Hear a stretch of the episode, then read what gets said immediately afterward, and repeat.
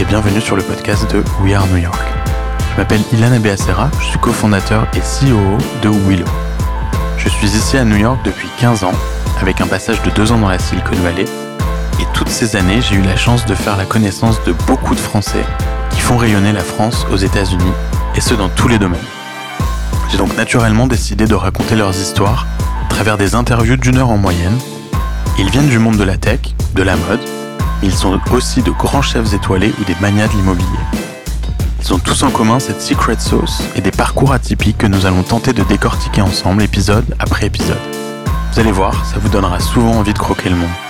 Mon objectif est de montrer que les États-Unis sont un marché accessible, mais aussi de vous prouver que nous les Français, nous avons ce petit je ne sais quoi. J'espère que ce podcast vous plaira car je le mène avec passion. Et merci d'avance de le partager, de le noter et de le commenter si c'est déjà le cas. Alors à tout de suite dans un nouvel épisode de We Are New York.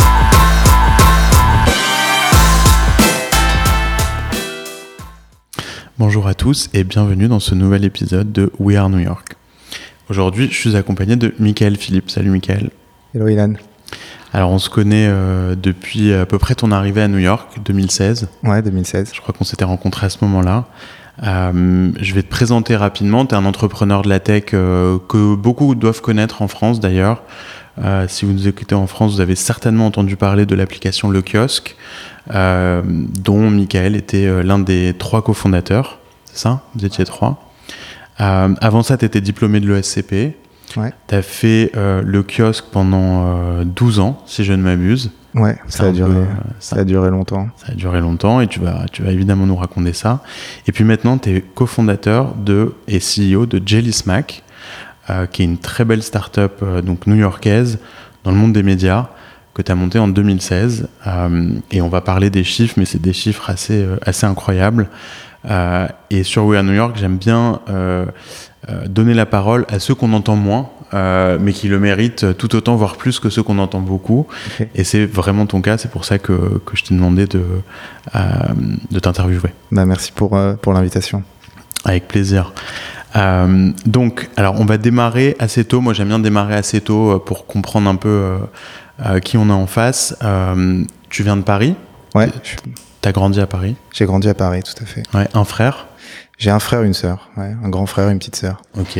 Ah oui, je crois que j'ai rencontré ta sœur d'ailleurs. Elle Ouais. travaille aussi chez chez Jelly Elle travaille aussi avec nous. Ouais. Ouais, je l'avais rencontré.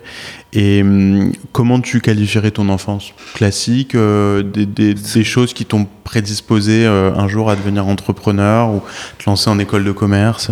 Euh, non, pas, pas, pas, pas spécialement. Toujours intéressé par, par un peu le- les nouvelles techno, euh, Internet. On est, on a un peu baigné, euh, on a un peu baigné là-dedans. Et puis euh, dans un environnement euh, avec euh, énormément d'amis euh, qui euh, toujours parlent de nouvelles idées, euh, nouveaux business. Donc un peu comme ça, cette émulation euh, entre copains à euh, créer, tester des choses. euh, Très et c'est très tôt, et c'est d'ailleurs pour ça que euh, la première boîte euh, qu'on a créée, elle s'est faite euh, entre amis, euh, dès l'école, au dès l'école. ouais. enfin le SCP. Ouais.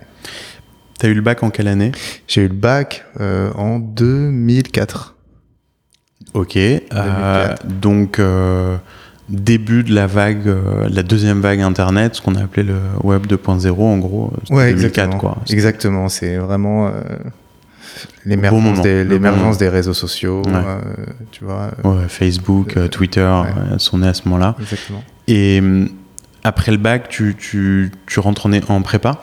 Non, alors je fais, alors oui, je- il se trouve que je fais une année de, je fais une année de prépa. Euh, ça me plaît pas trop, donc du coup je. T'es où en prépa? J'étais en prépa à Carnot. Mhm. Euh, ça me ça me plaît pas énormément. Je passe euh, euh, du coup à la fac. Je fais des je fais euh, à Paris 1, je fais des études de finance. Tu finis Ouais. quand même la première année de prépa ou? Ouais, je finis la première année de prépa. Ouais. Je finis la première année de prépa. Je vais euh, je vais ensuite à, à la fac et puis puis je m'emmerde un peu en fait euh, à la fac. Euh, et c'est à ce moment-là que euh, j'ai euh, l'idée euh, avec mes, mes amis, mon frère de, de créer le kiosque. Là, pour la petite histoire, en fait. Ah, euh, dès la fac Ouais, dès la fac. ouais. Ouais. Euh, pour la petite histoire, en fait, je fais un stage en 2006 à New York, euh, dans une dans un mutual fund qui s'appelle euh, Stralem Company. Et euh, et en fait, j'ai l'habitude de lire, tu sais, l'équipe en version PDF sur Mhm. sur l'équipe.fr. Et, euh, et à un moment donné, j'ai envie de lire un autre magazine, je sais plus lequel, euh, je sais plus si c'était Challenge ou, Le Point, un magazine comme ça, un hebdo. Et je vais sur leur site, en fait, je m'aperçois que je peux pas lire le, le magazine.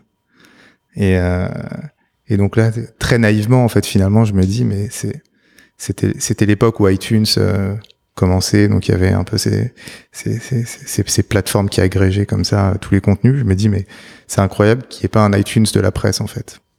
Euh, et donc je rentre à... On est quoi en 2007 On est en 2007, ouais, on est fin tu montes le 2006. kiosque, ouais.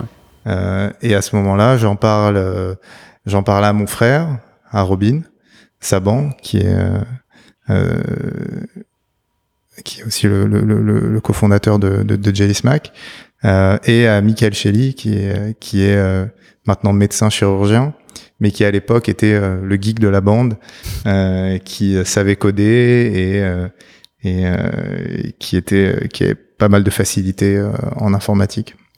Et donc c'est comme ça qu'on euh, qu'on qu'on commence euh, euh, qu'on commence le kiosque. Alors il se trouve qu'après bon, ça c'est ça c'est ça s'est plutôt pas mal passé, mais pour revenir aux études après euh, euh, nos parents nous disaient bon, c'est sympa le, le kiosque mais il faut quand même finir ses études donc euh, après on a on a été faire un master à à l'ESCP. À quel euh, t'es rentré quoi en équivalence Je suis rentré, euh, non, je suis rentré Admission en master parallèle. entrepreneurial en 2000, euh, 2008. Euh, donc euh, il y avait déjà le, il y avait déjà le kiosque. Euh, et euh, et, et, euh, ouais, c'était une super année d'ailleurs. Euh, On a fait des voyages en Silicon Valley, euh, en Israël, euh, et où on s'est vraiment familiarisé avec euh, l'écosystème tech en général. Et donc le kiosque, avec le prof euh, le euh, Rouache, non C'est- Daniel Rouache, ouais, qui, qui est exact, connu euh, très connu. à l'ESCP pour euh, Ouais. stimuler des, Exactement, c'est pas le seul. vocations. Il y a aussi euh, Marc Fournier et Xavier L'Orphelin, Mhm. les partenaires du Fonds Serena, euh, qui étaient nos qui étaient nos profs euh, et euh, des voyages assez fabuleux où euh, on rencontre des entrepreneurs, euh, des boîtes, euh, etc. Et donc en pour donc 2000 euh, donc 2007 on on crée le kiosque ouais. Ok, et hum, donc t'es encore en train d'étudier quand tu crées le, Ouais. le kiosque? Comment t'arrives à gérer euh, les deux? Alors tout simplement, je suis à la fac et j'ai pas grand chose à faire. Euh, objectivement, c'est assez, c'est assez light. En plus, je viens de prépa, donc c'est, j'ai j'ai des facilités. Euh, ça me prend pas, ça me prend pas énormément de temps. Euh, et euh, et donc, euh, je, fais pratiquement que ça, quoi. Enfin, si ce n'est même que ça. Le kiosque, là, donc on rappelle ce que c'est. C'est euh, c'est une application qui te permet de, de, de visualiser euh, les magazines, les journaux euh, depuis euh, tous tes devices. Mais en 2007, euh, l'iPhone se lance. Il n'y a pas encore l'App Store. Donc c'était quoi en 2007 le kiosque? Ouais, justement, c'est ça qui est, c'est ça ça qui est marrant, c'est qu'en fait, euh, on, on a cette idée euh, de faire euh, l'iTunes de la presse, mais on a, c'est un peu la, la, la beauté du, de, de- quand t'es étudiant et que tu connais pratiquement rien au business, en fait, c'est que tu penses pas encore vraiment aux usages, euh, à tout ce que ça implique, en fait, de créer un, un service comme ça. Tu te dis juste, mais ça existe pas, faut que, faut que je le fasse. Euh, et, euh, et donc au départ, euh, la, si tu veux, la, la première phase de le kiosque, c'est déjà d'obtenir les droits euh, des éditeurs. Ouais, Et rien que ça, ça, ça, prend du temps. ouais. ça nous a pris, je crois, deux ans. Enfin, un- Et les mecs, vous ouvrez le- leurs portes Non, pas du tout. Ah ouais, Euh, parce que c'est un monde quand même assez fermé. euh. Ouais, c'est un monde, c'est un monde très fermé. Puis à l'époque, ils étaient moins euh, à la gorge qu'aujourd'hui. Donc, Ouais, et puis il, il commence à avoir peur quand même. Hein. Donc, Ah ouais, déjà à ce moment. Ouais, il commence à déjà avoir, il commence déjà à avoir peur. Euh, ils ont peur parce que ils voient ce qui s'est passé dans la musique. T'as déjà la vague Napster euh, qui est arrivée et ils se disent ça sent pas bon pour nous.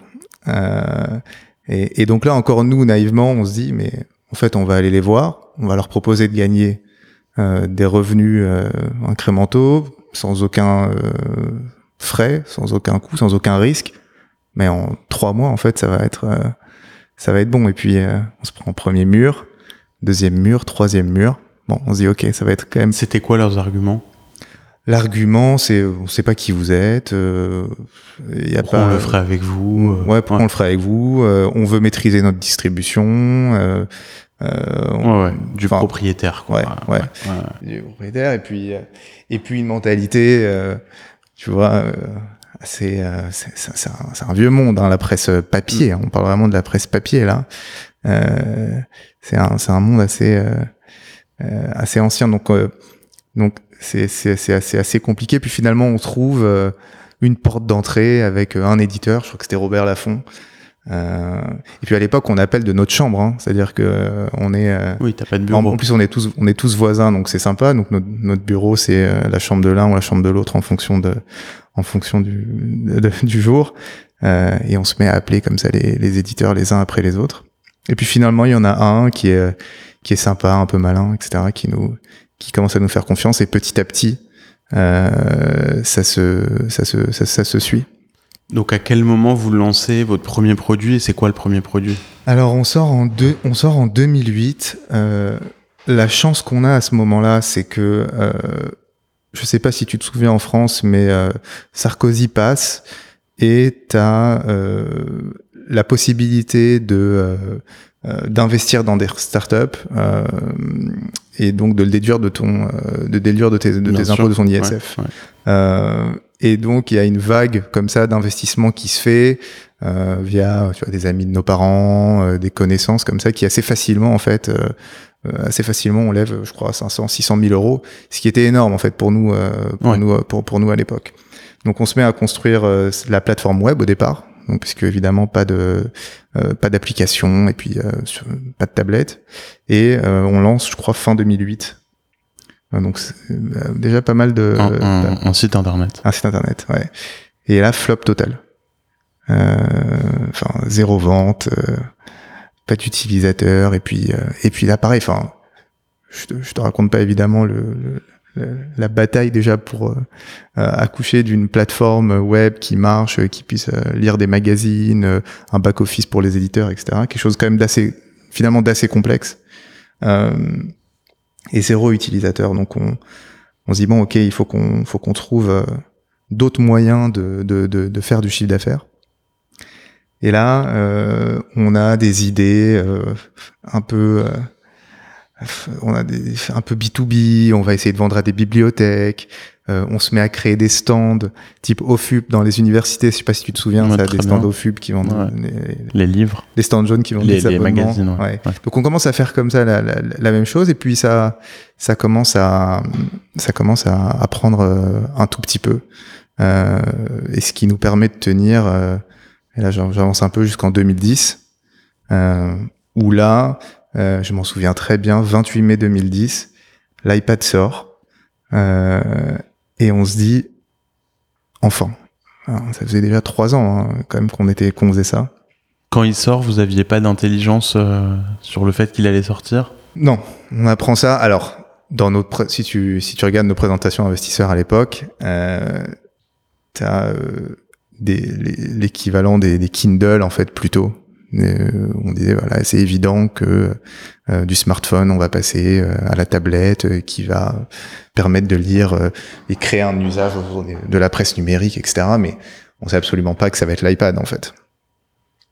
Et là quand l'iPad sort, ça change ça change évidemment tout en fait tout tout tout, tout ce qu'on avait fait Ça devient d'un coup cohérent. exactement Et vous aviez déjà les deals. Et on avait déjà euh, les deals Euh, je crois qu'on n'avait pas Mondadori euh, et Lagardère qui étaient quand même les plus gros euh, qu'on a attaqué du coup à l'époque euh, parce qu'ils se distribuaient sur la plateforme de Lagardère euh, et on- qu'on a fini obtenir euh, finalement Attaqué en justice? En attaquant en justice ouais. Ah ouais? Ouais. Ouais. C'est-à-dire que vous signez pas un contrat commercial avec eux, du coup vous les attaquez? Comment Alors, ça si tu veux, euh, c'est la, à l'époque, c'est de la concurrence déloyale. Euh, C'est-à-dire que Lagardère avait sa propre plateforme qui était relais euh, et distribuée en exclusivité euh, sur euh, sur sa plateforme. Euh, et du coup, c'est ce qu'on a, c'est ce qu'on a mis en, en avant, qui était totalement justifié. Et, euh, Et vous avez gagné et on a obtenu les deals, ouais. On Wow. a obtenu les deals. Wow. Ouais. Et les relations, c'était pas très difficile avec eux euh, après le procès? Euh, Bizarrement, non. Euh, finalement, ça s'est plutôt, euh, ça s'est plutôt bien passé. Euh, bon, au départ, évidemment, il y a un peu de tension, et puis tu commences un peu à, à, discuter, à amener tes arguments qui sont quand même assez rationnels. Euh, et au final, euh, on a fini par, par très bien s'entendre. Et puis vous avez vous avez un peu rempli votre contrat, j'imagine, en leur totalement, totalement, le chiffre. Totalement. ok, donc si on regarde un peu la période euh, de 2010 au lancement de l'iPad jusqu'à euh, quelques années plus tard. Donc là, vous lancez votre appli euh, iPad. Combien de temps après? Donc à ce moment-là, on se dit, il faut qu'on arrive à être les meilleurs sur, sur iPad. il se trouve qu'on a levé un peu d'argent avant. je crois que c'était un million, un peu plus d'un million. et donc on, on crée une application iPad qui à l'époque, je sais pas si tu t'en souviens, c'est le kiosque en 3D. Euh, on se disait euh, dans cet univers un peu immersif de l'iPad, il faut créer des, nouvelles expériences. On avait une équipe de dev qui venait des, jeux vidéo. Et on avait un dev qui avait eu cette, idée du en 3D, qui était, à l'époque une excellente idée. Et donc on sort l'application assez rapidement, euh, six mois après, je crois. Et là, ça explose. On se retrouve premier de l'App Store du jour au lendemain et ça, ça cartonne. Et les gens payent? Les gens payent, euh, s'abonnent, euh, tous les voyants sont au vert. je me souviens même avoir un, un coup de fil d'un mec d'Apple le lendemain de la sortie de l'appli qui, et qui me dit j'aimerais qu'on se rencontre, etc. Donc là, on se dit bon, on a, ça y est, on a, on est sorti un peu de notre période. C'était long hein, quand même. Hein. Bon, on était encore étudiant, on était jeunes, etc. Mais mais mais quand même. Enfin, à ce moment-là, t'es plus étudiant. À ce moment-là, je suis plus étudiant depuis un an. Euh, mais donc euh, voilà, ça ça commence à ça commence à, très bien se passer euh, et, euh, et on se développe comme ça. Et hum, alors les, les années suivantes, à quoi ça ressemble? Est-ce que juste après ce, succès, vous avez fait un gros tour de table? Vous êtes, euh, vous avez commencé à investir en marketing? Ouais, on investit beaucoup. En, on investit beaucoup en marketing avec une obsession, c'est les utilisateurs d'iPad. Euh, donc on a pas mal euh, de campagnes marketing qui qui se révèle assez efficace. Euh, je me souviens notamment, euh, on a cette idée d'aller distribuer le café à tous les gens qui font la queue pour acheter l'iPad, euh, parce qu'à l'époque, quand le nouvel iPad sort, c'est un événement. et donc nous, on se retrouve devant tous les Apple Store avec des gens déguisés un peu en kiosquier qui distribuent le café et qui offrent des magazines gratuits. Et en fait, on faisait des campagnes comme ça ultra targetées euh, utilisateurs d'iPad. Et donc, on était constamment euh, dans le, dans le top 5, euh, si c'est dans le top 3 des applications téléchargées. Ouais. À ce Comme moment... Flipboard aux États-Unis à l'époque. Quoi. Ouais, exactement. exactement. Et, et, et à ce moment-là, on se dit, il faut qu'on internationalise le business. qu'on le développe et qu'on lève qu'on lève une, une, grosse une grosse somme d'argent donc on, on, fait une levée de fonds de, je crois, 5, euh, un peu plus de 5 millions d'euros, je crois 5,6, quelque chose comme ça, en, euh, en novembre 2012 avec euh, BPI et CMCIC, avec l'objectif d'internationaliser le business. donc ça se passe très bien. Et là, trois mois après, on a un autre coup de fil d'Apple, cette fois-ci moins sympa, qui nous dit c'est très bien ce que vous faites, mais par contre, euh, l'abonnement que vous vendez directement sur euh, en in-app purchase, euh, bah ça peut pas fonctionner parce que euh, l'excuse à l'époque pour eux c'était que c'était de la monnaie virtuelle. Tu sais en gros tu avais pour 10 euros 10 mm. crédits et tu pouvais avec ces crédits acheter des magazines. Ouais. Et donc pour eux ce système de crédit là c'est de la monnaie virtuelle donc euh, t'as un mec à San Francisco qui à l'air d'un ordinateur en fait quand il te parle, qui t'explique que euh, tu peux plus vendre ton abonnement sur euh, sur Apple. Ce qui était quand même en fait euh, un des points qui rendait l'appli aussi successful en fait. Et, et, surtout un vrai avantage concurrentiel parce que tous les gens qui étaient dans le business, notamment Lagardère et Relais, voulait pas euh, utiliser l'in-app purchase ouais. parce qu'il voulait pas donner les 30%, etc. Bon, nous, on avait pris euh, complètement Oui. euh, le, le- le chemin inverse. Et donc, il te dit que tu dois arrêter d'utiliser l'in-app. Et, et mais est-ce que pour autant tu avais le droit de d'avoir ton propre système de facturation en dehors de l'App Store? Ouais, alors tu peux rediriger. Euh... Non, je crois même pas qu'on pouvait rediriger les gens Bah non. vers l'extérieur. Ouais, ça, Bah je oui. me rappelle, c'était. Donc du coup t'étais bloqué quoi. Donc on est bloqué. Ouais. On, on se retrouve, on se retrouve bloqué. Et puis on est. Il euh, vous met un ultimatum, il vous dit euh, Ah, c'est l'ultimatum, c'est hier. Hein, Ah oui, il faut euh, enlever immédiatement, sinon à la on prochaine. euh, à la, en fait, tu peux la manière dont ils le disent, tu peux pas mettre à jour l'application. Euh, et donc là, on se dit bon, ok, euh, on est mal en fait, tout simplement. Euh, et ce qui se passe, c'est que la raison pour laquelle Apple a fait ça, euh, c'est que Ils, avaient Ils ont lancé leur kiosque. version, ouais. voilà, exactement. Mais ils l'ont lancé bien après. Ils l'ont lancé, non, non, non, ils l'ont lancé pas bien après. Euh, On est en et- quelle année là? On est en, dé- on est en, on 2013 est fin 2000, on est début, ouais, 2013. Ok. On est en Et 2013. ils l'ont lancé quand leur euh, Je me rappelle plus, mais c'était quelques mois après. Euh, et en fait, c'était pas réellement un kiosque, c'était un, c'était un App Store dans l'App Store, c'était Ouais. un agrégateur Ouais, d'applis d'éditeurs, euh, qui a jamais vraiment fonctionné. Non. Euh, et, qui euh, réessaye maintenant avec News Plus ouais, exactement, exactement. Là, qui ressemble beaucoup plus à, Oui. à ce qu'on fait. Ouais. Euh, et donc à ce moment-là, euh, notre chance, c'est qu'on avait des fonds, quand même pas mal, Euh, mais on doit euh, tout reconstruire en fait, finalement en termes de euh, CRM, relance, parcours client, euh, euh, remettre le focus sur notre site, et surtout en fait trouver d'autres canaux de distribution, parce que l'avantage énorme de l'App Store et de cette expérience utilisateur qui est euh, qui est seamless, c'est euh, c'est la, la, la, la- puissance de distribution que que que, que tu as. et donc on, on, on passe une année, euh, je me souviens, c'est quand même assez difficile euh, à refaire le produit, euh, refaire les parcours. Mais c'était quoi l'option euh, pour rester sur l'App Store au final? Si C'était euh, pouviez plus facturer. C'était euh, bah, de faire de la vente à l'unité, ça on avait le droit. Euh, et de construire. euh, Donc d'acheter chaque. euh, Ouais, chaque magazine à l'unité. mag- ouais. Et derrière, pour nous, c'était de faire inscrire les gens et de les relancer par email euh, pour pouvoir les faire s'abonner sur notre euh, sur notre site. Ce Alors que- ce que qu'avant, ils avaient pas de Spotify, en compte fait. Ils avaient pas de compte sur euh, le kiosque. Ils avaient un, un compte qui était couplé sur euh, le gosse, mais ils, pouvaient ne pas avoir de compte. D'accord. Ouais. Ok. Ils ne pas avoir de compte. Donc, euh, c'est- voilà, compliqué. On passe C'est un mal pour un bien. Au final, c'était un mal que pour vous avez- c'était un mal avez- pour un bien. Mais sur le coup, ça nous, ça nous coupe les ailes quand même. Ouais. Euh, ça nous, ça, ça nous coupe les ailes.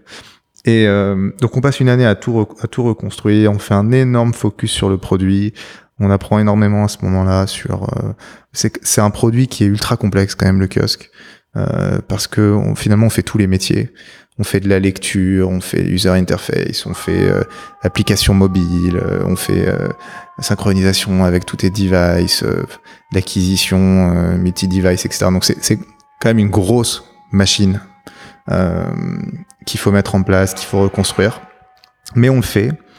Et là, euh, on se dit, il faut qu'on trouve des nouveaux moyens de distribuer massivement le, le- le produit parce que on est quand même assez convaincu que le, le- du potentiel euh, du, du, du forfait, euh, on a vu que ça marchait et c'est qu'une histoire de, de distribution. Et à ce moment-là, je sais pas si tu te souviens, mais il y a, il y a le deal Deezer Orange Mhm. euh, Ouais. qui fait. Ouais, exactement. Qui fait que euh, Orange décolle. Euh, Orange décolle, pardon. Deezer décolle. Et on se dit, c'est exactement ça qu'il faut Qui sont préinstallés euh, Ouais. sur euh, Ouais. les téléphones orange. C'est, c'est, alors c'est pas de la préinstallation, c'est, euh, c'est euh, couplé à ton forfait, mais du coup gratuit. Donc c'est inclus dans ton forfait de téléphone. Exactement. Exactement. Donc en fait, l'utilisateur paye pas. Ouais. Euh, Ce qui est encore mieux hein, que l'App Store. Ouais. Euh, c'est l'opérateur qui, c'est, l'opérateur qui paye et c'est une arme de, de rétention euh, massive quand même pour pour pour, pour l'opérateur. Et donc on se dit, euh, c'est vers ça qu'il faut qu'on, c'est vers ça qu'il faut qu'on aille. Euh, et c'est ce qu'on, c'est ce qu'on commence à développer et on signe euh, et on signe un deal avec euh, SFR. qui nous relance complètement à l'époque. et puis on est et puis on va étendre ce, ce, ce, ce, ce business model euh, qui est toujours le business model euh, du kiosque aujourd'hui, puisque le kiosque est, est euh, partenaire de, de Bouygues, de Canal et de Free et d'autres d'autres opérateurs. Génial. Et donc, euh, donc ça. Du coup, il y, avait plus de problème d'abonnement parce que l'abonnement était complètement euh, ouvert à partir du moment où, où tu étais déjà abonné à, à, Free et SFR, etc. Et du, ouais, et du coup, le modèle, d'ailleurs, euh, en termes, euh, le, le, business model est d'ailleurs beaucoup plus intéressant puisqu'en fait, t'as pas de coût d'acquisition. Mm-hmm. La rétention est incroyable parce que les utilisateurs payent pas. Euh, et donc, euh, c'est le modèle gagnant. Et l'activation? Et l'activation, elle se fait par texto chez les opérateurs. Euh... Et vous aviez des boutons d'activation, c'est-à-dire que souvent quand c'est gratuit ou quand c'est déjà préinstallé, euh, tu vas pas faire attention à la majorité de tes apps, mais vous, vous voyez des, des bons chiffres Ouais, des super bons chiffres. Ouais. Des super bons chiffres. Mais je crois qu'aujourd'hui, encore, on a plusieurs millions de, de, d'abonnés hein, euh, qui utilisent euh, qui utilisent le kiosque, c'est quand même toute la presse gratuite euh, sur ta tablette, sur ton smartphone, sur ton ordinateur. donc c'est c'est une, une, offre en valeur qui est qui est phénoménale en fait. Euh, quand tu es euh, consommateur de magazines, enfin, je sais pas si tu es consommateur de magazines, moi je suis un gros consommateur de magazines, oh, ouais. euh, forcément, euh, mais mais c'est c'est c'est une très une très très très belle offre. Ouais. et donc voilà voilà comme c'est comme ça qu'on a qu'on a complètement relancé le kiosque. Et donc le les opérateurs vous payent par utilisateur en forfait. Ouais. que l'utilisateur utilise le kiosque ou pas? Non, c'est à l'actif. C'est à l'actif, ok. ok. Donc ça, c'est un modèle où vous vous êtes retrouvé au final. Complètement. Donc, euh, tu quittes le kiosque en 2016 Ouais, donc en 2016, euh, fin 2015, euh, la sensation d'avoir, euh, avec Nat et Robin, fait le job, la boîte est, est sur profitable sur les rails, euh, euh, ça se passe très bien, euh, les équipes sont là depuis longtemps, et on se dit c'est le bon moment pour nous de, de, de faire autre chose. Ça faisait tu vois, quasiment neuf ans qu'on était là, et une forme de, de lassitude aussi, hein, je Mhm. pense. Euh, l'envie de faire autre chose en fait tout simplement Ouais. Euh, et donc euh, et donc on part à ce moment-là Tous les trois.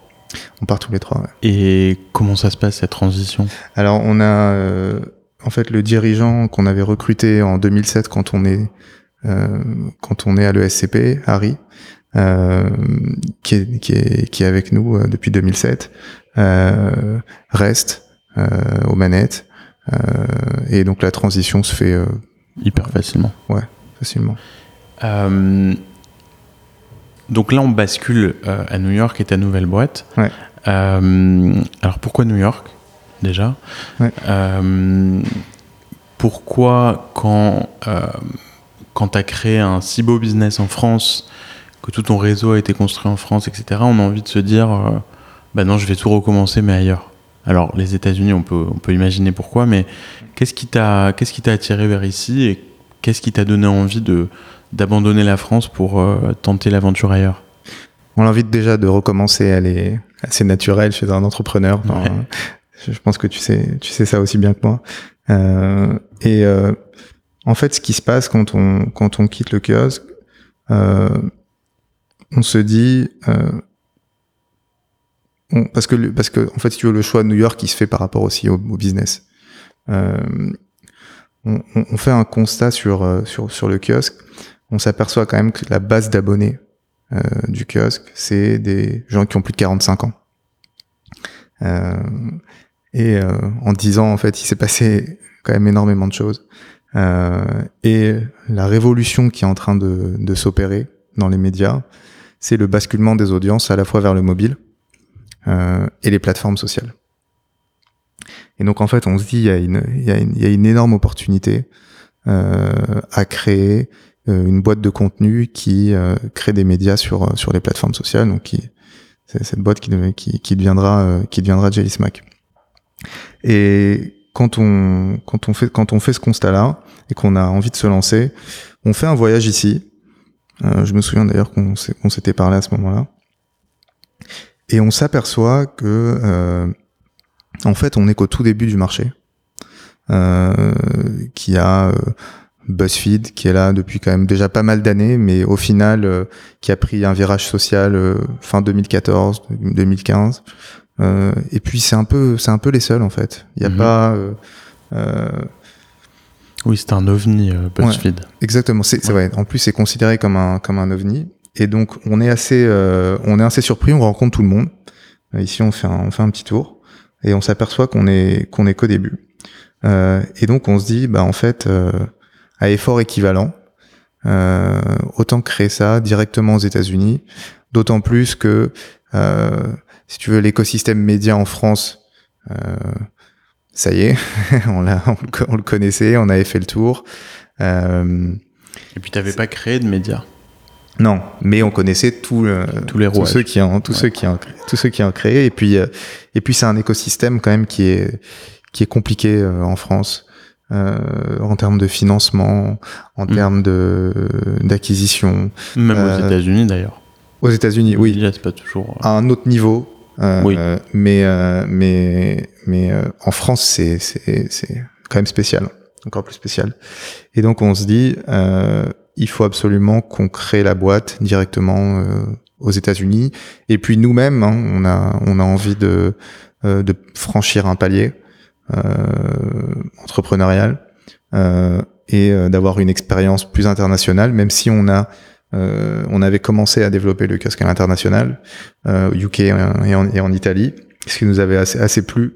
on se dit, voilà, il faut qu'on crée la boîte ici.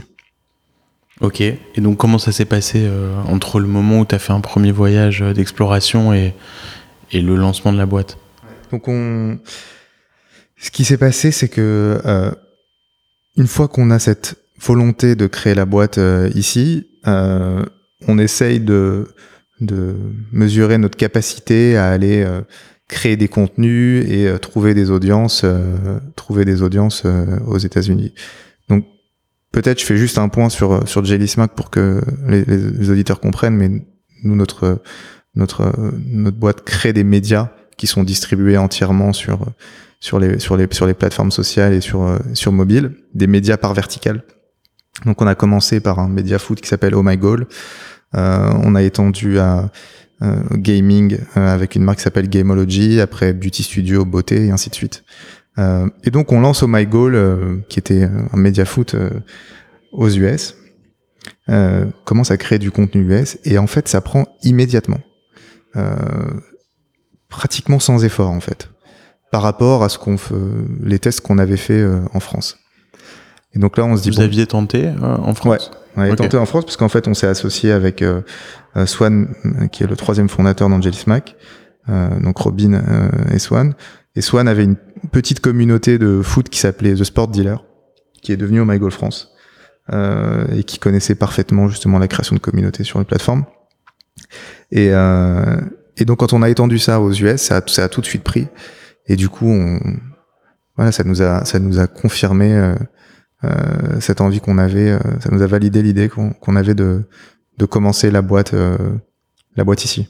Et tu lèves de l'argent avant de faire ces premières expérimentations? Alors non, on, on met un peu d'argent, euh, nous, euh, on, fait des, on fait des premiers tests, et rapidement on monte, je crois, à 100 millions de vues par mois.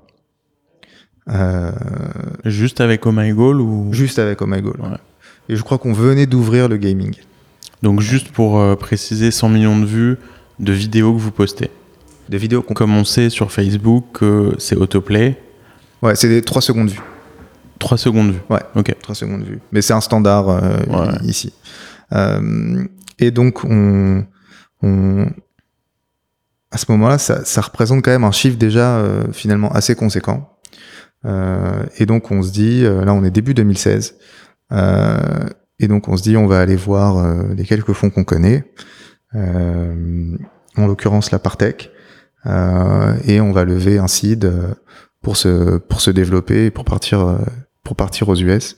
on voulait aller aux US, on voulait, on avait créé la boîte directement aux US, mais il n'était pas question de le faire sans moyens. Et ça, on pourra y revenir, mais je pense que c'est une des clés ici, c'est d'avoir les moyens de se développer. Et donc on a levé, euh, euh, on a de la chance, ça s'est fait vraiment rapidement.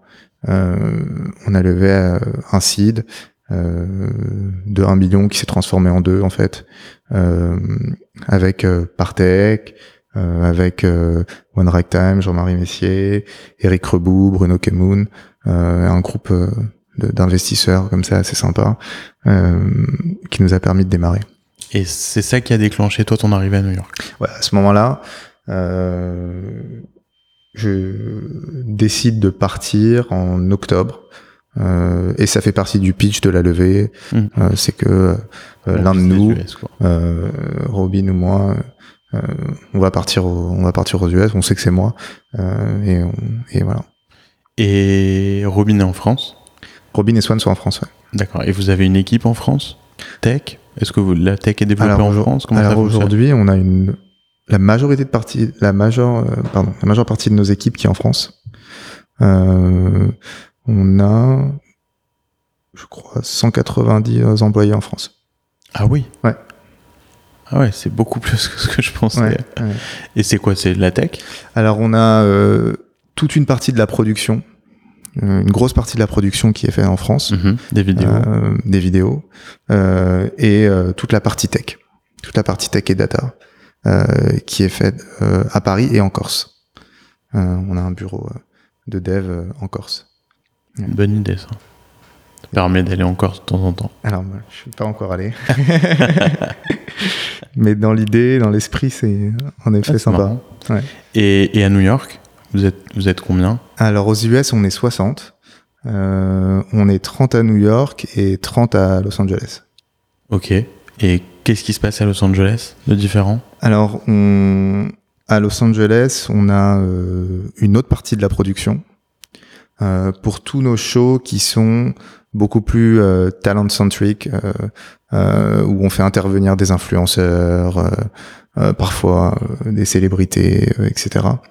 et on voulait aussi avoir un, une unité de production euh, aux US pour euh, rassurer les marques sur toute la partie brand content. On a aussi une toute petite équipe de prod euh, à New York. Et à New York, c'est essentiellement sales et marketing. Ok. donc sur le, donc c'est quand même une croissance très rapide même en termes d'employés en très peu de temps. vous avez levé beaucoup à travers ces années donc on a fait une levée de 2 millions en 2000, euh, enfin on a fait un seed de 2, de 2, millions et ensuite on a fait une série A de 20 millions euh, en 2018.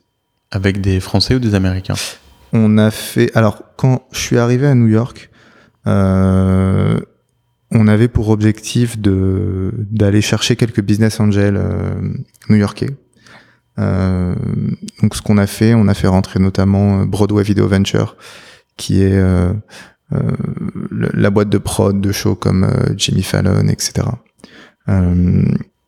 et donc on avait quelques investisseurs US. Sur sur la sur la série A, on a levé avec Highland Europe, mhm. donc qui est différent de Highland, le, le, le fonds qui est basé à Boston, même si à la base c'est c'est similaire. Euh, donc non, on a levé avec euh, on a levé avec des des Européens et finalement c'est pas c'est c'est c'est pas c'est pas gênant. C'est pas gênant. Et donc le, le alors si on part un peu on parle un peu plus du, du produit et de votre business. Euh, moi, je suis la page Oh My Goal, je crois, depuis les tout débuts, donc je, je comprends assez bien euh, le produit et ce que vous faites. Je suis pas les autres, mais j'imagine que c'est très similaire.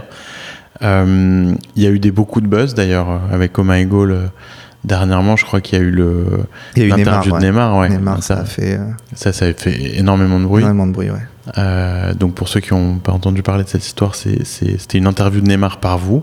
Il y avait le, le micro Oh My Goal devant Neymar, donc ça c'était beau. qui disait que son meilleur souvenir de joueur, c'était la remontada de, du FC Barcelone contre le PSG. Je suis fan du PSG, donc c'était pas bah, qu'une bonne nouvelle. Moi aussi. Moi aussi. Mais c'était quand même une bonne nouvelle euh, pour l'autre côté Bien de, sûr. Surtout qu'on s'y attend, on s'y attendait pas du tout en fait. Ouais. Je te raconte cette histoire, elle est, elle est, elle est marrante. On est, on est en fait, on est partenaire de de Red Bull, mm-hmm. qui nous dit euh, euh, vous avez la possibilité d'aller interviewer euh, Neymar euh, à Rio. On envoie notre rédacteur en chef Maxime Orbet et deux, deux journalistes de My Goal là-bas. Euh, et puis c'est le truc hyper calibré, il faut envoyer ses questions à l'avance. Euh, on se rend compte que ça va être un interview, euh, interview assez, assez marketing. Et ce que ce que ce que m'a raconté Maxime, ce qui est assez, assez drôle, c'est que euh, il pose la question des du meilleur souvenir à, à Neymar. Et là, Neymar lâche cette cette bombe quoi. et il, il y croit pas en fait. Il se dit mais attends, qu'est-ce qui se passe en fait euh, Est-ce qu'il a pas fait exprès Le rêve de tout journaliste, quoi. Exactement. Mais si tu veux, comme c'est cadré quand même marketingement en plus par Red Bull. Euh... C'était pas live de toute façon. Il pas pouvait décider de couper après. lui, il se dit, euh, on va jamais avoir le droit de l'utiliser, et puis de toute façon, euh, il a il a pas fait exprès. et question d'après, il en remet une couche. Neymar. Il reparle encore de la volontaire. Et là, en fait, il se rend compte que c'est complètement. Euh, il les utilise pour. Euh, ouais, exactement. et donc il a les yeux qui scintillent, il rentre à Paris. Je crois même pas qu'il rentre à Paris. En fait, il était encore là-bas et il met ça sur Twitter. Et là, le Twitter explose, mais littéralement explose. On a tous les médias du monde qui qui euh, nous contactent pour pour relayer la vidéo. et ça a fait un bah, ça a fait beaucoup, beaucoup de bruit évidemment. C'est quoi l'impact de ce genre de buzz sur vous et sur Oh My Goal il y a un impact d'audience, mais l'audience est, est, déjà assez massive pour, euh, pour, mais pour, My Goal. Euh, worldwide. Oui, mais sur euh, quel, euh, quel channel? Sur Facebook? Sur Facebook, Twitter, Instagram, YouTube. c'est vraiment partout. et c'est un impact de reconnaissance en fait du média, de crédibilité, qui, si tu veux, à un moment où nous on est en train de construire nos marques, euh, extrêmement intéressant. Donc c'est immatériel, mais c'est pas financier, mais, euh, mais c'est un impact très positif. Mhm.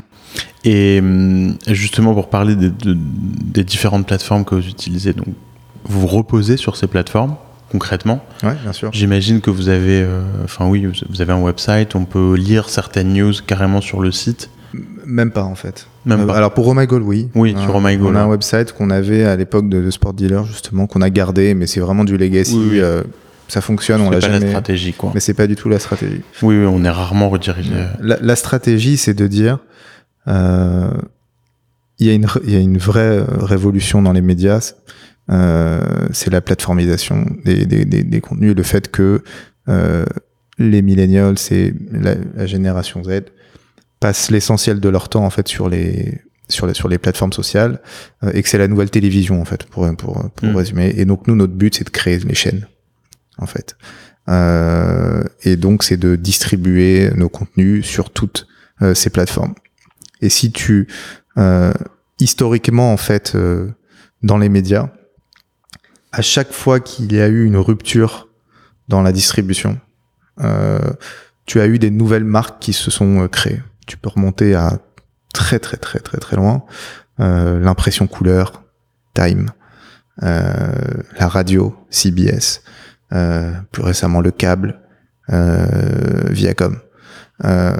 et pour nous, et je pense d'ailleurs pour tout le monde, hein, la révolution mobile et sociale, elle est du même niveau euh, que ces que ces révolutions que je viens de citer et donc elle va accoucher aussi de euh, de nouvelles marques médias qui vont épouser les codes de la distribution, épouser les codes des contenus euh, et qui vont devenir en fait les références sur, sur, sur sur les plateformes et donc nous notre notre notre vision pour Gelismac c'est de construire justement le le Viacom de des, des réseaux sociaux.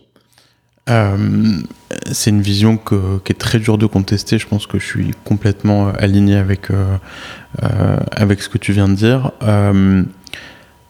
cependant, quand tu regardes les modèles de, euh, de startups qui ont pu euh, connaître euh, des dépourvus, c'est souvent parce qu'ils reposaient leurs produits sur, ils étaient complètement dépendants mm. d'autres plateformes ou de produits d'autres d'autres acteurs. Donc là, en l'occurrence, vous êtes dépendant de Facebook, d'Instagram, qui est le même groupe, de Twitter, etc. Euh, Est-ce que ça vous a déjà posé des problèmes? Est-ce qu'il y a déjà eu des discussions euh, euh houleuses avec eux à des moments, tu vois, par exemple, où vous discutez des business models, des médias natifs sur Facebook? Il y, a, eu ces, discussions les dernières années, on, on les a souvent vues arriver. Euh, puis il y a eu les, d'ailleurs, je, je, le vois plus trop sur Facebook, mais la lecture native, tu sais, d'articles sur Facebook, article, ouais. instant, instant article. Euh, alors vous, vous êtes sur de la vidéo, donc c'est mm. le média, euh, voilà, qui, qui explose. Euh, comment tu vois cette dépendance? Est-ce qu'il y a des fois où ça te réveille la nuit? Est-ce que ça te donne des sueurs de se dire que que s'il se réveille euh, du mauvais pied euh, et qui décide de vous, bah, comme l'a fait Apple finalement, tu vois? Comment, comment tu vois cette partie-là? Bah c'est un, un, très bon justement c'est un très bon exemple ce que tu dis sur sur Apple. Euh, et pourquoi en fait c'est complètement différent euh, aujourd'hui pour Jelly Smack la, la, la, principale raison c'est que à l'époque du kiosque et, et, Apple, en fait on est concurrents, tout simplement.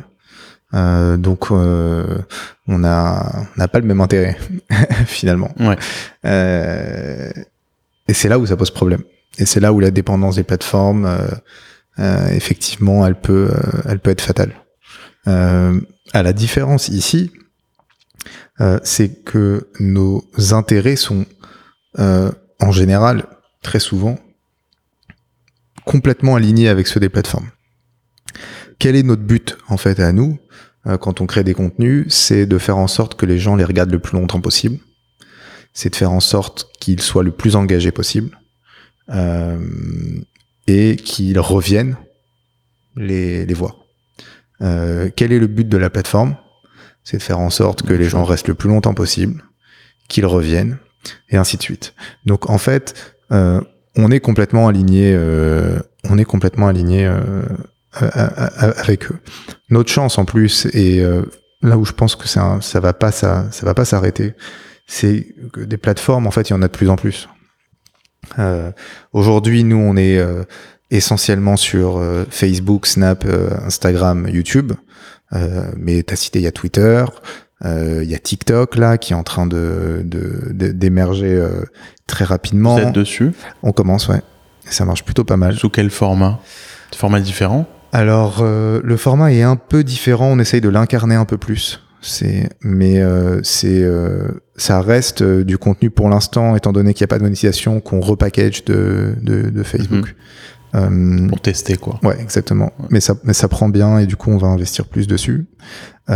ensuite, t'as tout, t'as LinkedIn, t'as toutes les plateformes OTT qui sont en train de se, se développer, qui sont en train d'aller chercher aussi du short form content.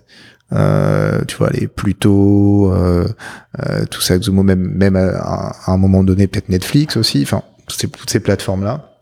Donc en fait, tu as une multitude de plateformes, euh, ce qui te rend quand même moins dépendant euh, de d'une euh, ou, de, ou, de, ou, de, ou de plateformes. Et pour en revenir à la à, à l'alignement des, des intérêts, si tu veux, on, on, partage quand même le, le, le même objectif.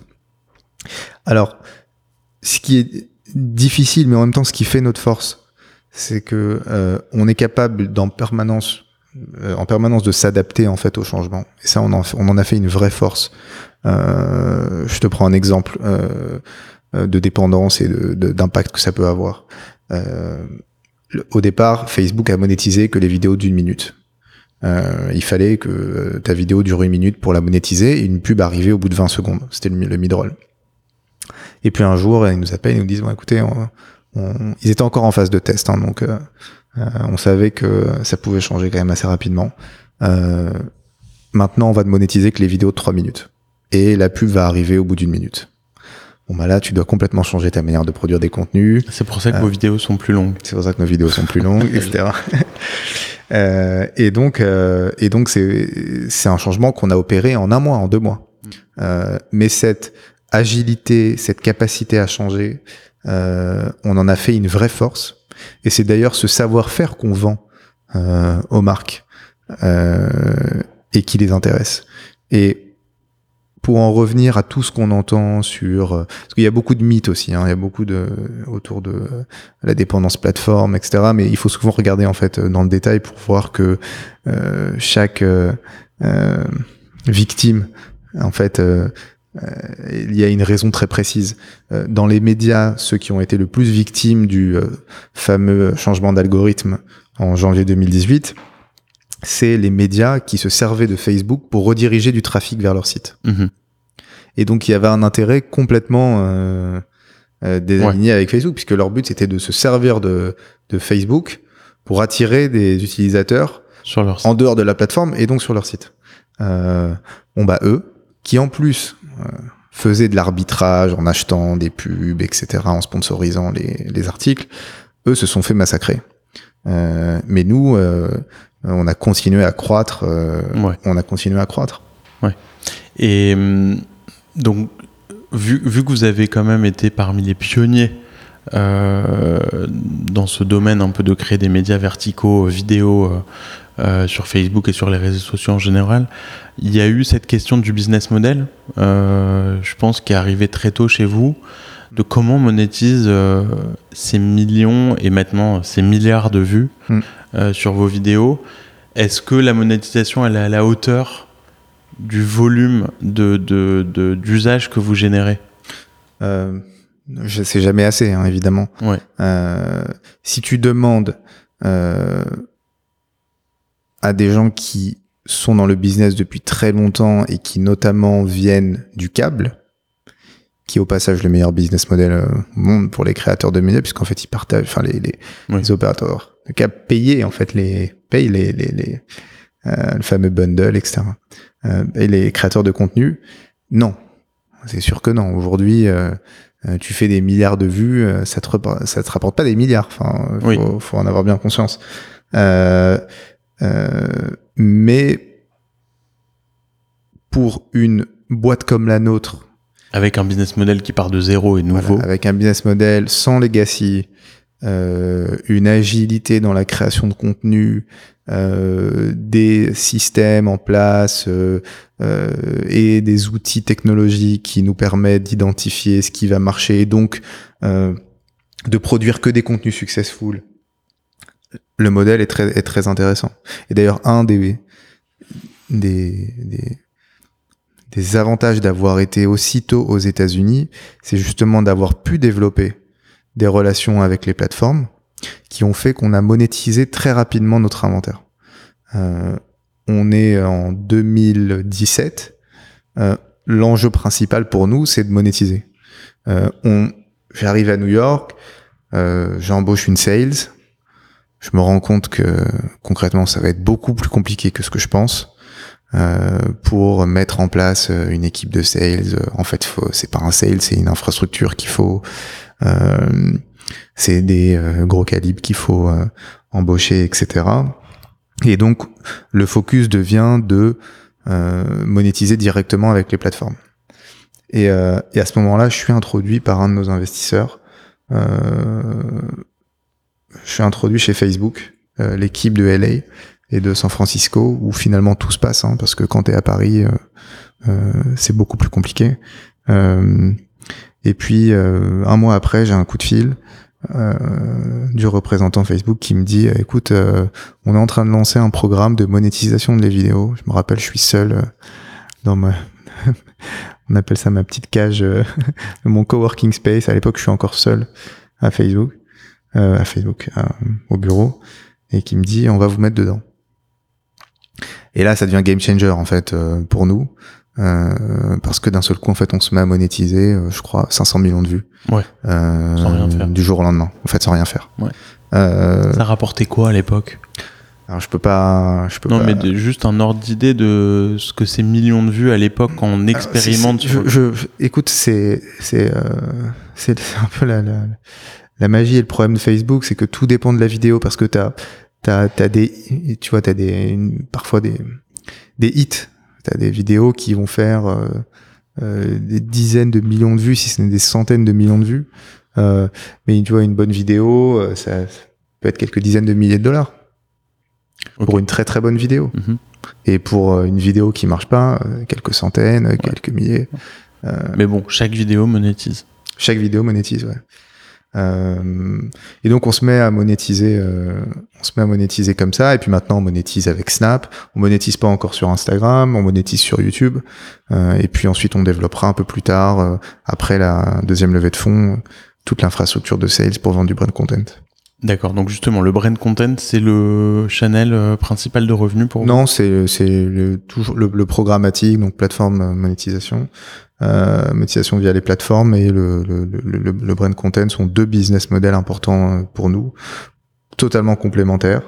Euh, et euh, un est basé plus sur euh, la scale que, que que tu as et la performance, et l'autre plus euh, sur la qualité de tes shows euh, euh, et les services que tu peux offrir aux marques. Alors pour ceux qui connaissent pas le brand, le brand content, est-ce que tu peux donner un exemple de campagne que vous faites pour une marque euh, en mode brand content? Ouais, bien sûr. Euh, donc nous, on a un show par exemple qui s'appelle Beauty Hacks, euh, qui dure 2-3 minutes par épisode. L'idée, c'est de donner des des conseils, euh, des tips euh, beauté euh, sur une cible de, femmes 18-25, même un peu plus jeunes sur euh, sur sur Snap. Euh, c'est un show qui cartonne. C'est le premier show de beauté sur Instagram, sur Facebook et sur Snap, euh, qui a, je crois, euh, à peu près, je dirais comme ça, 15-17 millions d'uniques euh, par mois. Euh, Et donc, ce qu'on propose à des marques, c'est de euh, d'intégrer euh, leurs produits euh, dans nos dans nos vidéos. Mais est-ce que ça reste quand même euh, des reviews euh, pas biaisés Euh, alors, tu sais, tu as le euh, ce qu'ils appellent le handshake, c'est-à-dire que tu euh, mets en avant le fait que ça soit un contenu sponsorisé. Euh, et euh, Toute la vidéo, tout le show est sponsorisé alors celui-là, oui, en l'occurrence, oui. Ouais. Euh, mais euh, c'est un, conseil, donc c'est pas vraiment une review euh, d'un produit. On a un show de review, il se trouve, qui, qui lui est biaisé quand il est euh, euh, quand il est Sponsorisé. sponsorisé, enfin biaisé, j'aime j'aime pas trop le mot, mais disons que il est drivé quand même par le, par le marketing, mais on garde une indépendance éditoriale parce que, euh, et ça on pourrait y revenir, ce qui compte sur les réseaux sociaux, c'est l'authenticité. Euh, et c'est pour ça d'ailleurs qu'il y a une demande de nouvelle typologie de marque média, etc. Euh, et donc on tient absolument à ça, mais par contre c'est très transparent.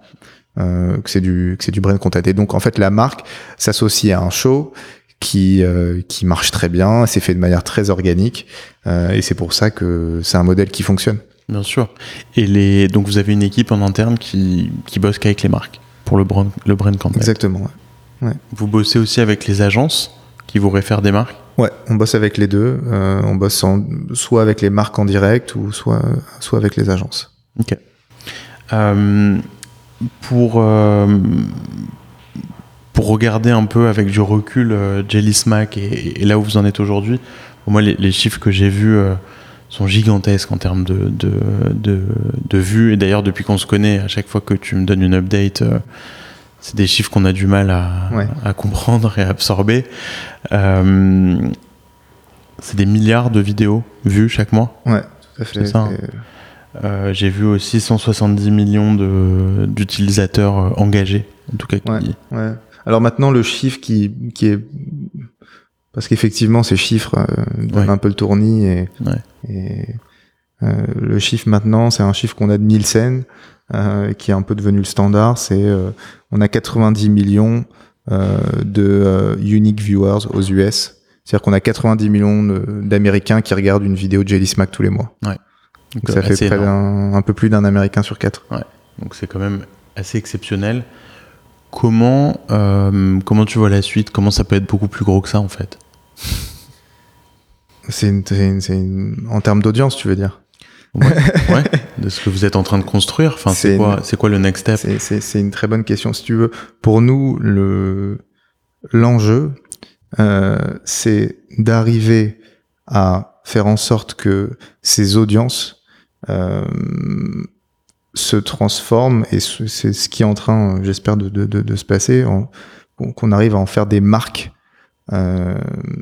médias reconnus dans leur dans, dans, leur domaine. Donc l'enjeu, il est moins, je dirais, quantitatif sur une plateforme par exemple comme Facebook, qu'on fasse 1, 2 ou 3 milliards de vidéos vues, si tu veux. Bon, ça rapporte des revenus, mais c'est moins en jeu aujourd'hui.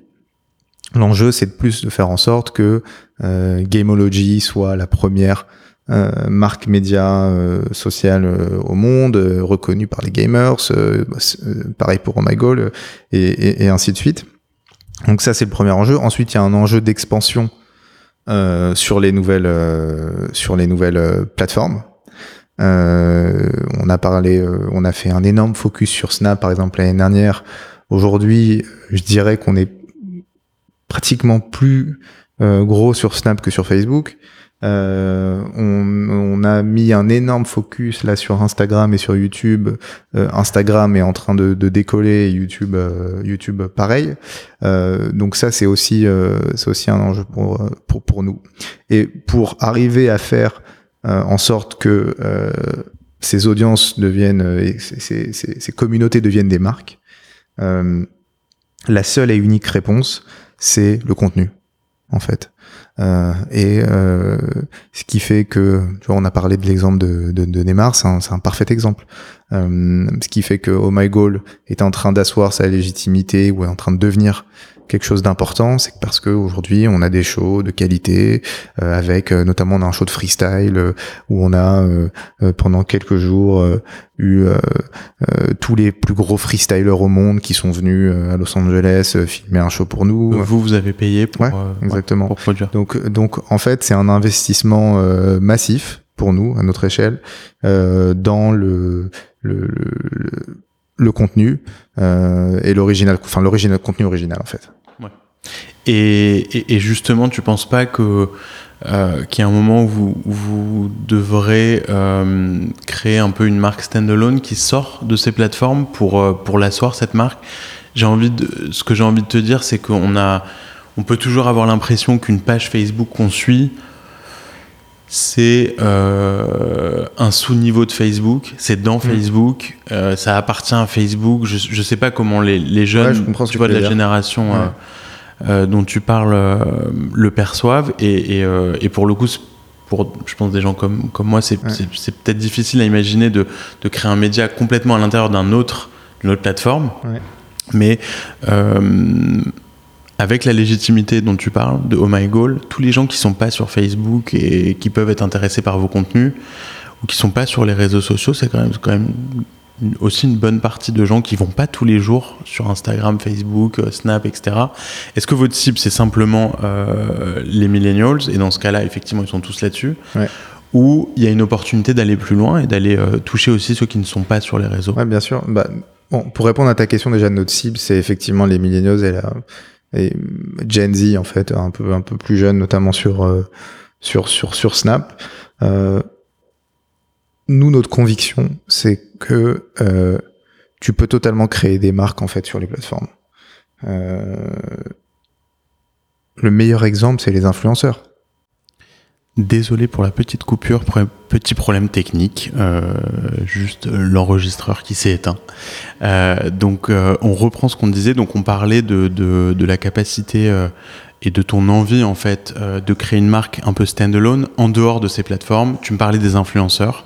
Tu disais ouais. qu'en fait les influenceurs aujourd'hui c'était en fait, en fait des marques. Ce que, ce que je te disais c'est qu'on nous on est on est convaincu que aujourd'hui les marques se créent directement sur les plateformes, c'est-à-dire directement là où les gens sont euh, et que les influenceurs étaient euh, un des exemples de, de, de, de ça, puisqu'ils ont réussi à créer des marques euh, personnelles, mais des marques quand même.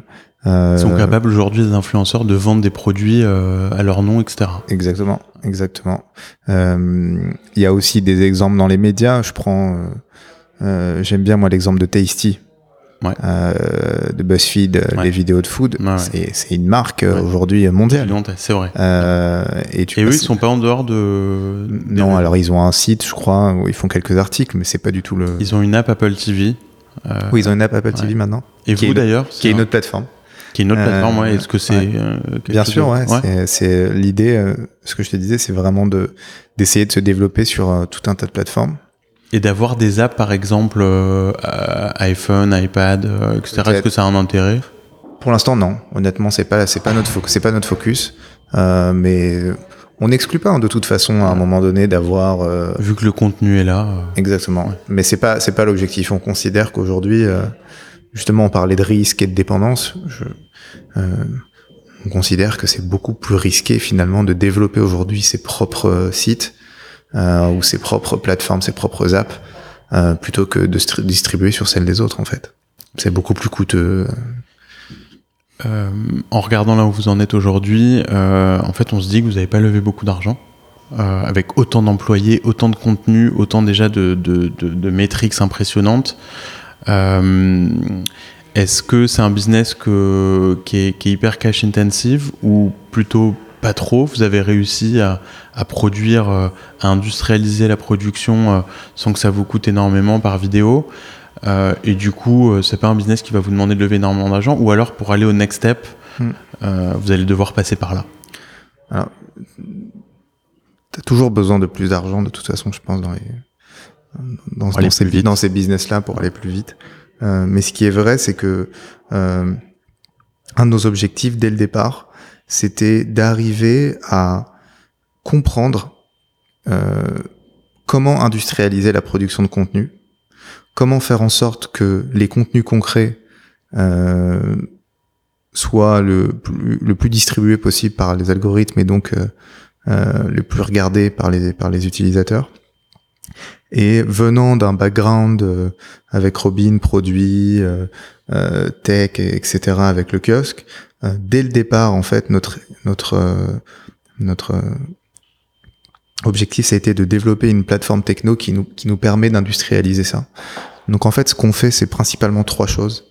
Le, le, la première chose, c'est de détecter euh, les topics, enfin les sujets qui sont en train de d'être Chaud. Ouais, voilà, exactement, d'être viralisés ou euh, qui sont successful en ce moment. Donc, c'est des outils en fait de social listening euh, de l'extraction de sujets, euh, des vidéos. Donc c'est des, des, outils quand même assez complexes euh, qu'on a qu'on a développés, qui sont qui sont propriétaires.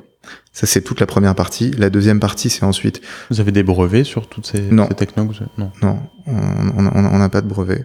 Euh, la deuxième partie c'est l'optimisation du contenu une fois qu'il est créé.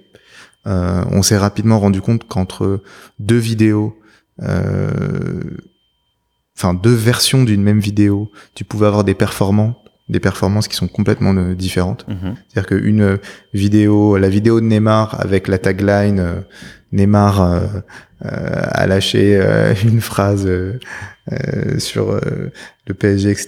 Et la même vidéo avec une autre, une autre, une autre tagline, bah, tu vas avoir dix fois moins de vues. Bien sûr. Donc en fait, on a des outils du multivariant testing en fait euh, qui, euh, qui nous permet d'optimiser ça.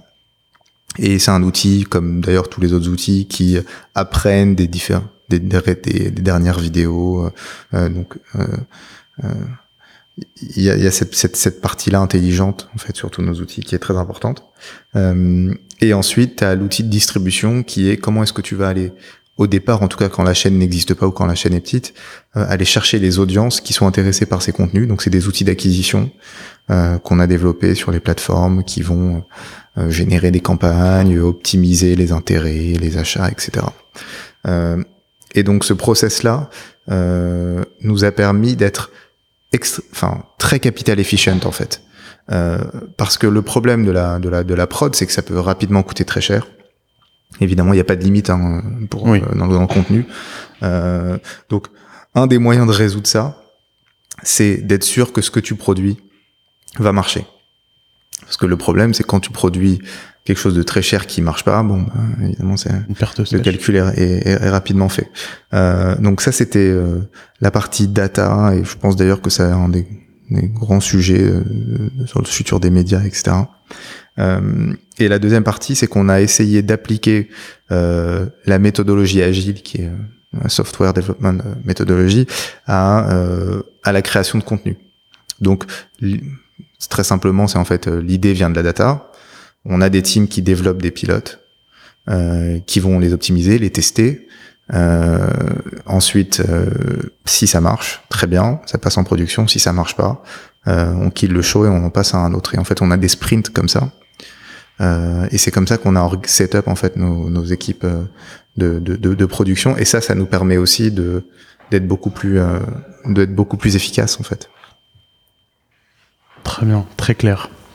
Euh, ok, juste pour terminer, euh, donc toi, tu as un parcours d'entrepreneur français qui est devenu un entrepreneur américain. Euh, tu es toujours en visa ou es... Toujours en visa. Ouais, donc tu étais en visa investisseur, j'imagine, en visa E2. Est-ce que tu as, avec ton expérience maintenant de quelques années ici et, et la façon euh, dont tu as lancé ta boîte ici, qui était assez intelligente, de, tester un peu en amont avant de t'installer, de lever des fonds en France et, mm. ensuite de venir, euh, qu'est-ce que tu recommandes à, quelqu'un qui veut faire le même move, qui a terminé euh, un peu une première phase d'entrepreneuriat en France, qui a envie de venir? Il y a toujours ces questions qu'on va recevoir, nous, ici, de est-ce que je lève en France avant de venir? Est-ce que je lance déjà ici, ensuite je lève avec des investisseurs américains Est-ce que tu trouves aujourd'hui qu'il y a un il y a un pattern, un modèle qui, qui, sort du lot euh, pour, pour un entrepreneur français qui veut s'installer ici? Je crois que ça dépend beaucoup du business. Euh, c'est vrai qu'on a un exemple assez radical parce que c'est il y a une telle différence entre faire ce business en France ou faire ce business aux US. Beaucoup ça fait ouais. ça fait totalement sens. Euh, D'autres pour qui euh, tu vois, notamment dans le B2B, dans le SaaS, euh, c'est plus naturel de commencer au départ en France et puis ensuite de, de, de, de, s'étendre. Euh, pour la question sur la levée, je pense qu'il faut être pragmatique et prendre l'argent où il est. Euh, ça c'est, euh, si je peux donner un conseil, je pense sur la levée, ce serait celui-là. Euh, Donc a priori plutôt en France, si ton a priori plutôt en, France, si c'est facile, et puis progressivement de, de faire entrer des, des, des Américains. Si tu crois que les, les investisseurs français aujourd'hui sont pas frileux à investir dans une boîte euh, qui va non, je découvrir les US. Je le, marché est tellement plus mature que qu'avant. Euh, j'ai un, un, publicitaire avec qui on travaillait sur le kiosque qui s'appelle Serge Usan, qui, qui est un copain, qui, euh, qui avait écrit les, les dix commandements pour conquérir l'Amérique. Il avait euh, une liste de conseils. Et il y avait des, ça m'avait marqué parce que je l'ai relu récemment et j'ai trouvé ça j'ai trouvé ça tellement juste pour être pour être l'envoyer. Et euh, un des, il y a plusieurs conseils. Le, le, le, premier, c'est croire que tout est possible, euh, être convaincu que tout est possible. Je trouve, je trouve sympa celui-là. Le deuxième, euh, c'est euh, tirer parti du fait que les Américains adorent ce qu'il y a de nouveau. Euh, et ça, je trouve que c'est très vrai. tu vois, quand on parlait du kiosque et à l'époque, quand on allait voir les éditeurs et qu'on avait quelque chose de nouveau en France, c'est très compliqué. Euh, on aime peur de, de, la nouveauté. On n'aime pas trop ce qu'il y a de nouveau. Mm. Euh, ici, les gens adorent en fait. dès que tu as quelque chose de nouveau, et d'ailleurs, il faut toujours avoir quelque chose de nouveau euh, à pitcher, ce qui peut parfois être compliqué. Euh, mais en tout cas, ça, je trouve ça hyper intéressant quand on est entrepreneur. Euh, et puis, il y en a un qui est incontestable, c'est euh, il faut mettre les moyens. Euh, il faut avoir de de de, de, de, l'argent. Ouais, et je pense que quand on est un peut-être un first time entrepreneur euh, euh, très jeune, on peut prendre le pari euh, de venir ici euh, from scratch, etc. quand on est un peu plus loin déjà, je pense qu'il faut, je recommande à 1000%, mais sans moyens, je je recommande pas en fait. Euh, il faut il faut vraiment avoir les moyens de se développer, les moyens d'embaucher les bonnes personnes. Euh, et tout coûte cher. Tout coûte très très très cher. Euh, donc c'est euh, c'est assez, assez clé. Euh, Est-ce que euh, toi, au quotidien, tu as des sources d'inspiration que tu peux partager avec nous? Des blogs que tu lis, des, soit des Reddit, des livres Qu'est-ce qui te fait t'évader et continuer à créer? Mais alors j'aime, on en parlait, mais j'aime beaucoup les podcasts. Je trouve que c'est un format, euh, c'est un format génial qui permet de, de vraiment deep dive dans un sujet euh, euh, de, de, manière hyper facile. Euh, j'aime beaucoup les biographies aussi. Dans les podcasts, euh, pour en citer un ou deux que tu aimes? Ouais, il bah, y, a, y a How I Build This aussi que j'aime beaucoup. Il y a le podcast du New York Times, je t'en parlais, The Daily, Daily qui, est, qui, est, qui est excellent. Il y a toute une liste de podcasts sympas. Euh, j'aime bien Medium, mais je m'en suis peut-être un peu lassé récemment. Mhm. Euh, et euh, j'ai- j'aime beaucoup les biographies aussi.